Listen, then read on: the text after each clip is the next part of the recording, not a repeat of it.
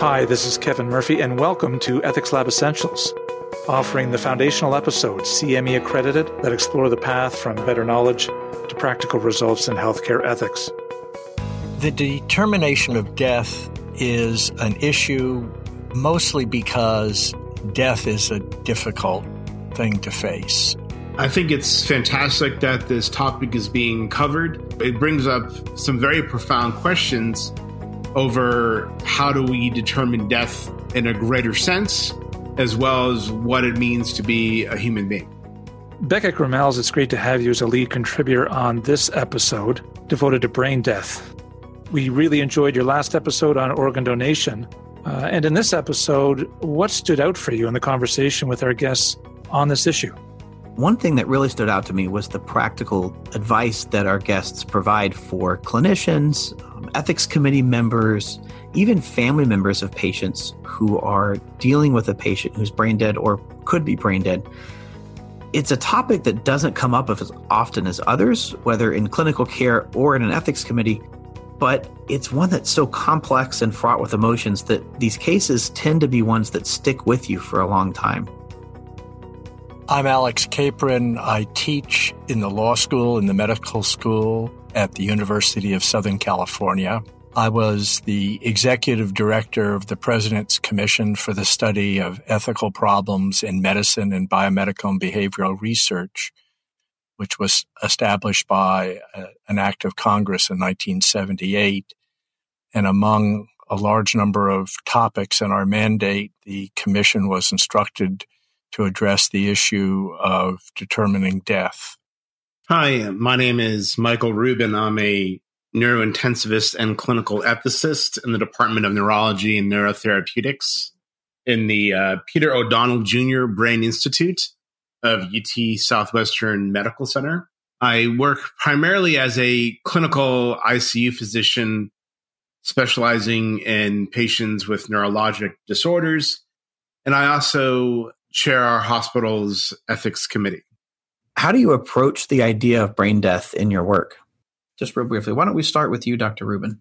You know, it's it's probably the the most nerve wracking component of becoming a neurointensivist. Having to approach a family that you're just meeting and just developing a relationship with, and to have a conversation with them where you're trying to explain why, despite the appearance of a breathing person on a machine with a heart that seems to have function why that person is no longer alive is is a heavy measure. And you can have all of the knowledge and understanding scientifically but to explain that to a family that may not have that level of sophistication requires a lot of subtlety and patience and understanding if you were describing brain death to someone who, who hadn't heard of the concept before and was kind of new to it, how would you describe it? I mean, what is it in a nutshell? And let's start with you, Professor Capron. Well, the first thing I would say, and this applies to our whole discussion, is I wouldn't call it brain death. That term has, has caused a great deal of confusion. And it's easy to see why, because when we speak of death, we're talking about an organism that has died. And the organism is made up of organs and the systems through which they work. And brain death is not the death of the brain. It is rather a shorthand phrase because the longer way of saying it, which is a neurological determination of death or some comparable phrase, is cumbersome. So we use this shorthand. But what it means is it's the the death of the human being determined by looking at the brain and its function, or rather its lack of function, rather than looking as throughout human history we have usually looked, which is is there respiration and circulation? And since respiration and circulation continue in some bodies because of artificial support, not only the respirator, but sometimes vasopressor drugs or other support to the individual. We can't use those means, breathing and, and heartbeat to determine that the person is still alive.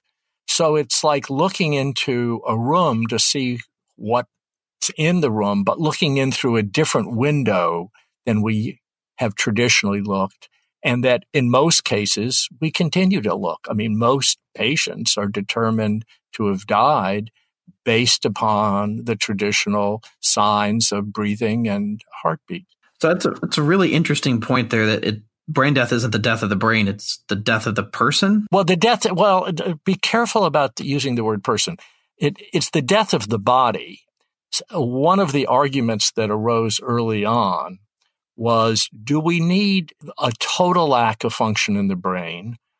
Or should we, as some authorities like Robert Veatch and, and others argued, would it be enough that there is a death of the person in the sense of the death, the permanent lack of function in the higher centers of the brain, permanently unconsciousness, unresponsive to interactions, verbal interactions, and so forth, but still perhaps with an ability to breathe.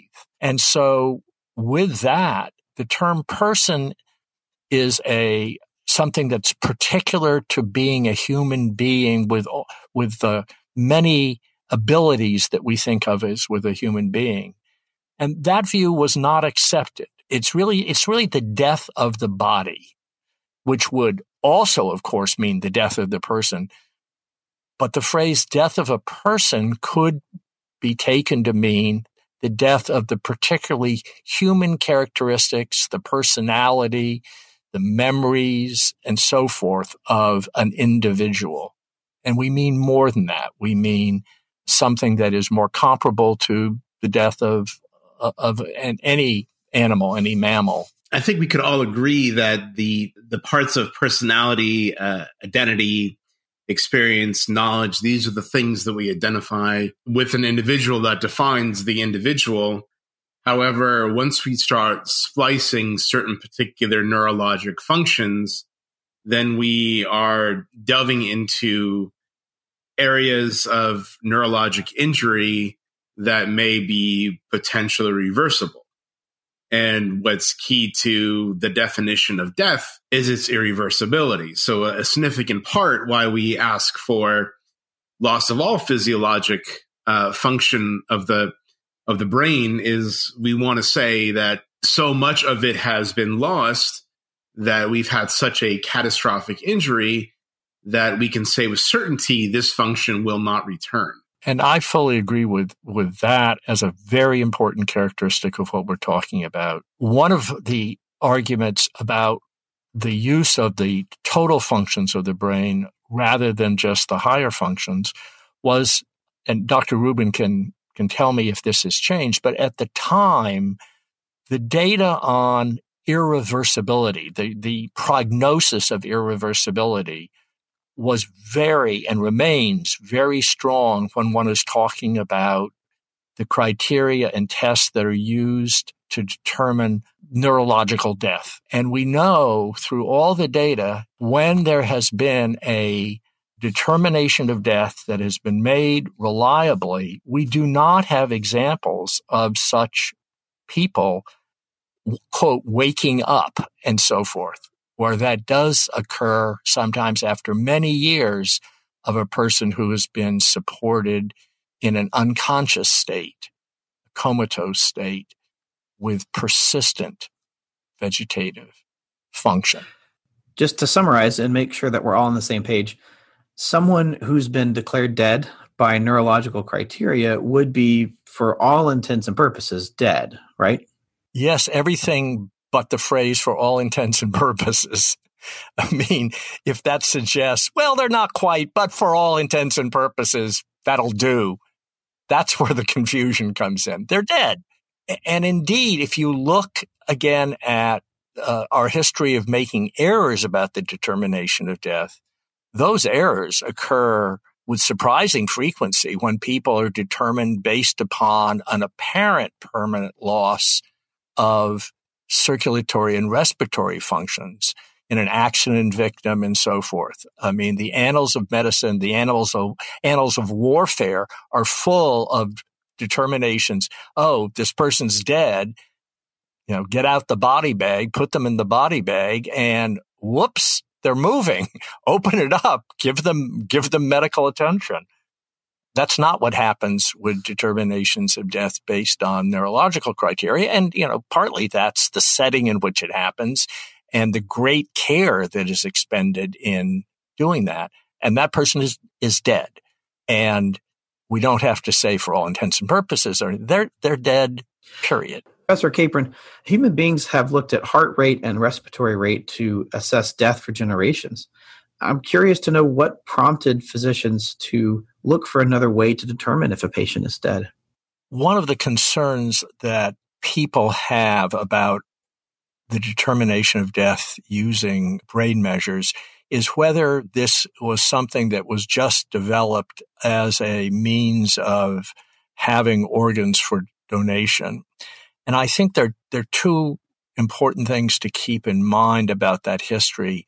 The first is that the initial concerns arose at a time when physicians were trying to figure out what to do with patients who had been placed on respirators and were uh, where an attempt was being made to save their life, and then they were not getting the response um, in terms of the r- restoration of their consciousness and so the real concern then was, well, can we stop treatment?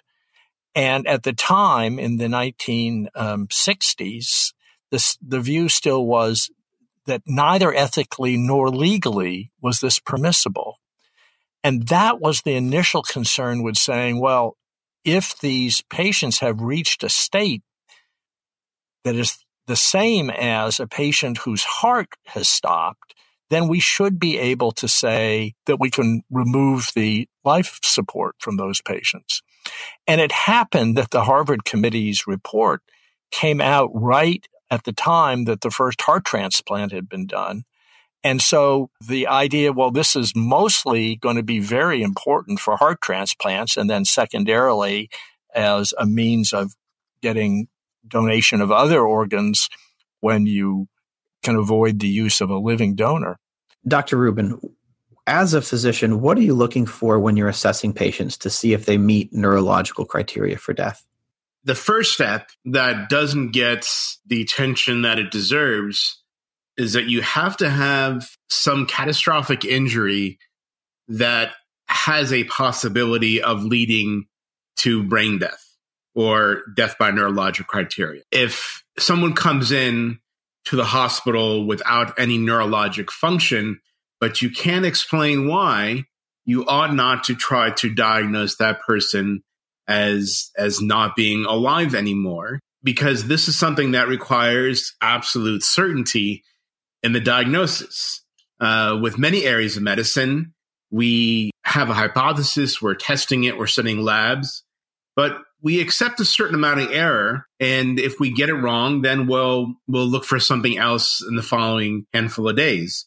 But with declaring someone dead that diagnosis may lead to the discontinuation of organ support and you may not have a chance to uh, look for other hypotheses. So you really got to get it right. You have to make sure that they're coming with something that could possibly lead to them being brain that usually involves some kind of brain imaging to show the insult. You need to consider what we call confounders. So medications, electrolyte disturbances, things that would mask normal neurologic function such that remaining function could be artificially suppressed and potentially reversible. And uh, this is exactly why the Academy of Neurology criteria are so precise, and it sometimes causes frustration amongst families that we're going to all this work to to get the details and cross the T's and dot the I's. But you got to get it right. You have to consider the confounders, and then after that's done, and before you start examining the patient, I always pause to make sure are we sure the family knows what we're doing here? You never want the first conversation with the family to be informing them that the patient is no longer alive. I would always highly suggest that you already have a relationship. They understand what the focus of the care in the moment is. And then when it comes to the clinical exam, we do a very detailed neurologic exam, which essentially looks at everything that we can test at the bedside. That includes ability to wake up, cranial nerve function, motor function. And typically this is followed by what we call an apnea test, where we test the brainstem's ability to generate a drive for respiration.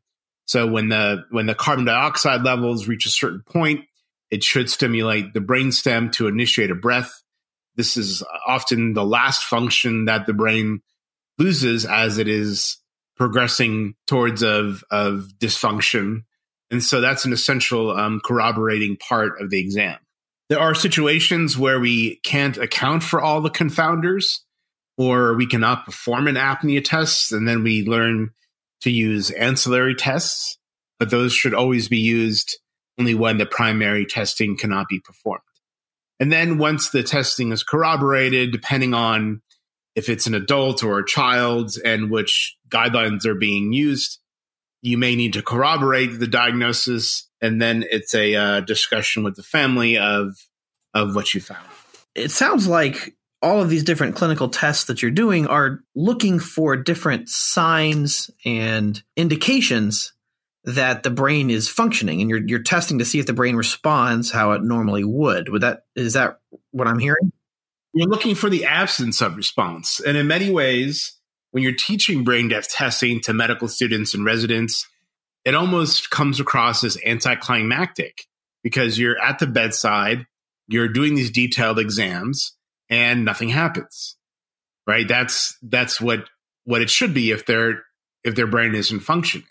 And there's been some effort looking at bringing families into the exam process to see if that would assist with their understanding of the diagnosis. And many families will ask to watch.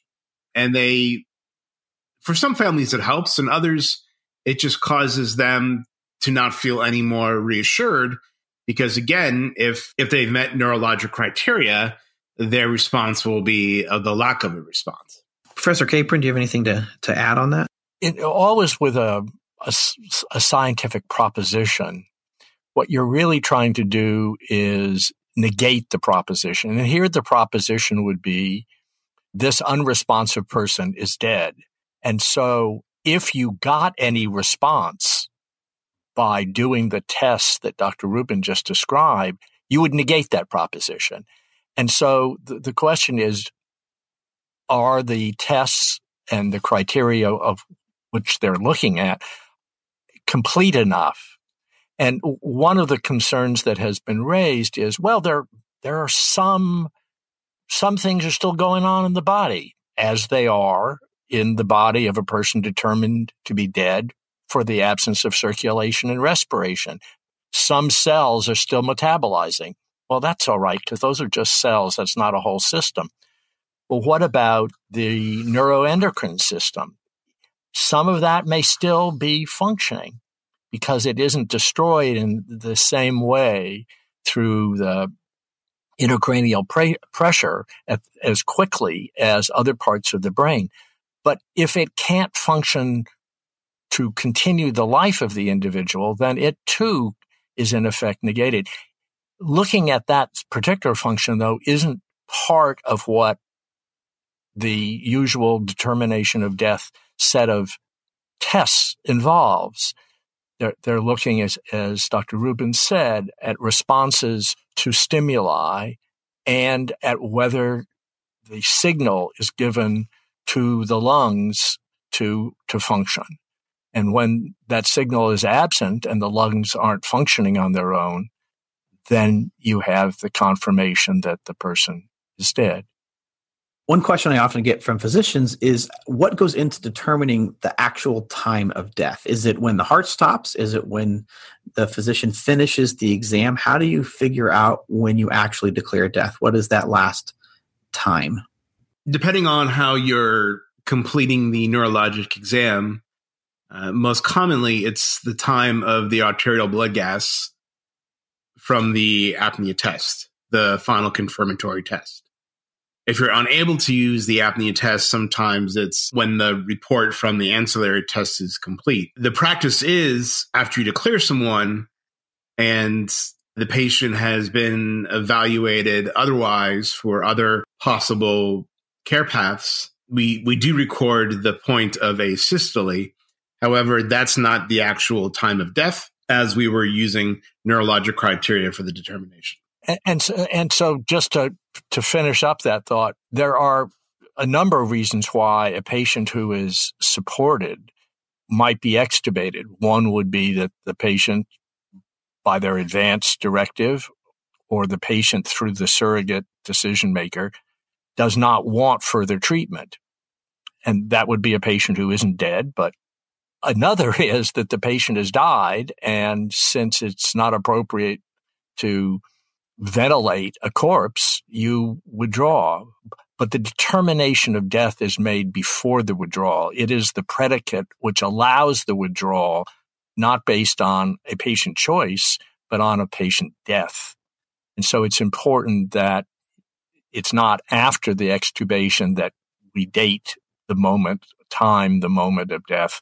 It's before. So if that body's being maintained after death has been determined and and they're remaining on some type of, of ventilatory or other support for a while that is that's the body that's being maintained at that point. That's not it's not the living. Not the living being. it's not the living yeah. Okay. And your your analogy there to somebody who dies of cardio cardiac respiratory death is declared in that manner I think is really poignant. And it's one that I've I've I refer back to often when helping walk clinicians through this if they're not very familiar with it or as experienced with it is you know we wouldn't necessarily ask permission to take the tube out in that case. And we wouldn't necessarily delay it in a case like that. And yet we find ourselves for a whole host of reasons i think somewhat a little hesitant or at least some clinicians do in, in proceeding in the same manner uh, when death is declared by neurological criteria. I mean the, the common example of what you're speaking of would be a cpr team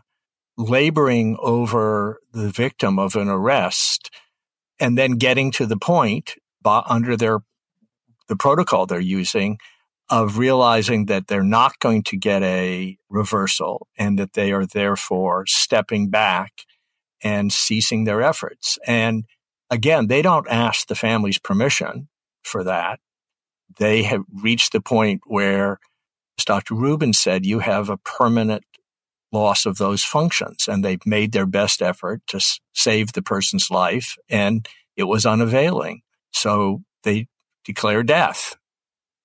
With the patient who is ventilated, since there is an intervention which is keeping a function continuing, as uh, a, there's a ventilation so that there's air coming in, and with that, the heart is beating and the, the blood is circulating then you ha- have to say, well, why are we stopping this now? And it could be the patient's choice, the family's choice, or it could be that the patient has died.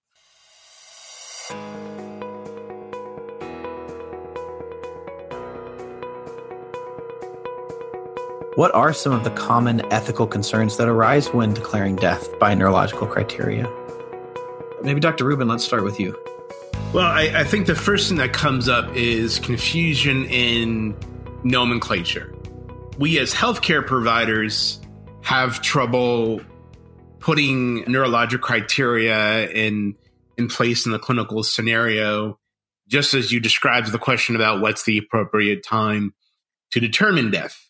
Some providers may even say, well, okay, so now their heart stops, so now they're really dead. And I think that's the biggest challenge is that there's certain language we use from one healthcare provider to the other because we understand. Like, for example, we'll say we're going to withdraw on that patient, but you would obviously never use that word with a family member because you never withdraw care. You you may withdraw life support in a living person, and it's someone who's declared dead by neurologic criteria. You're withdrawing organ support, and so it's very important.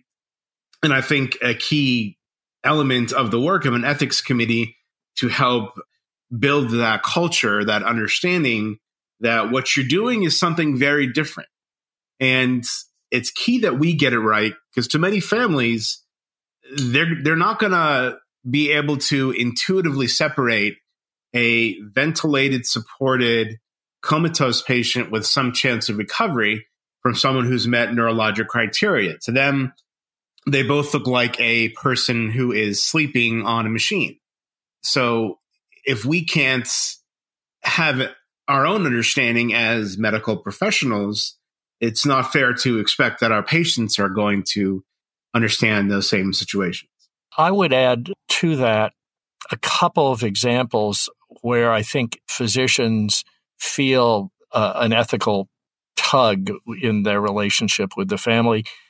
The two I have in mind are a family that doesn't accept, hasn't come to accept that the, their loved one is is dead, and who therefore is, is insisting that they want to delay the removal of the support. And sometimes, even in places outside New Jersey and New York, which each have legal provisions which suggest that that is either a, a binding choice, that is to say, in New Jersey, if the family won't accept the neurological determination, they don't have to, or in New York, that there is a reasonable accommodation. But in many places, I think there there is a thought, let's just give them a little more time. There may be a moment when you know the word has gone out to a relative who isn't in the room right then. They're they're determining death. It, John may be gone, and they say, "Wait, you know, Grandpa is, is will be here soon, and he wants to see his grandson one last time." And they mean they want that appearance of life when grandpa gets there. And there's often a thought that that should be accommodated if possible for a brief period of time to allow that transition to more closely resemble the passing of someone in, in a way that's familiar to people.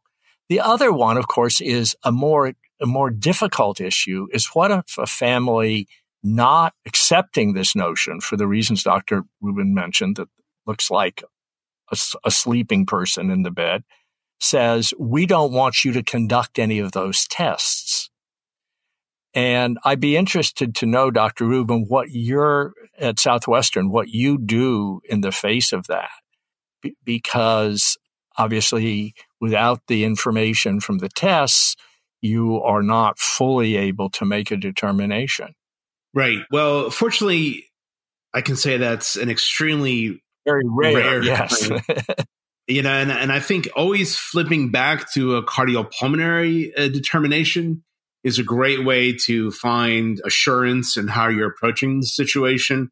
So when when people ask, I counsel them. Well, if someone said, "I don't want you to listen to their heart and their lungs to tell me if my loved one is no longer alive," that would seem almost bizarre request because how can you come up with a care path if you don't know the current state of the patient's well-being if you don't know whether they're wheezing or not how are you going to treat asthma? It's it's an essential part to it.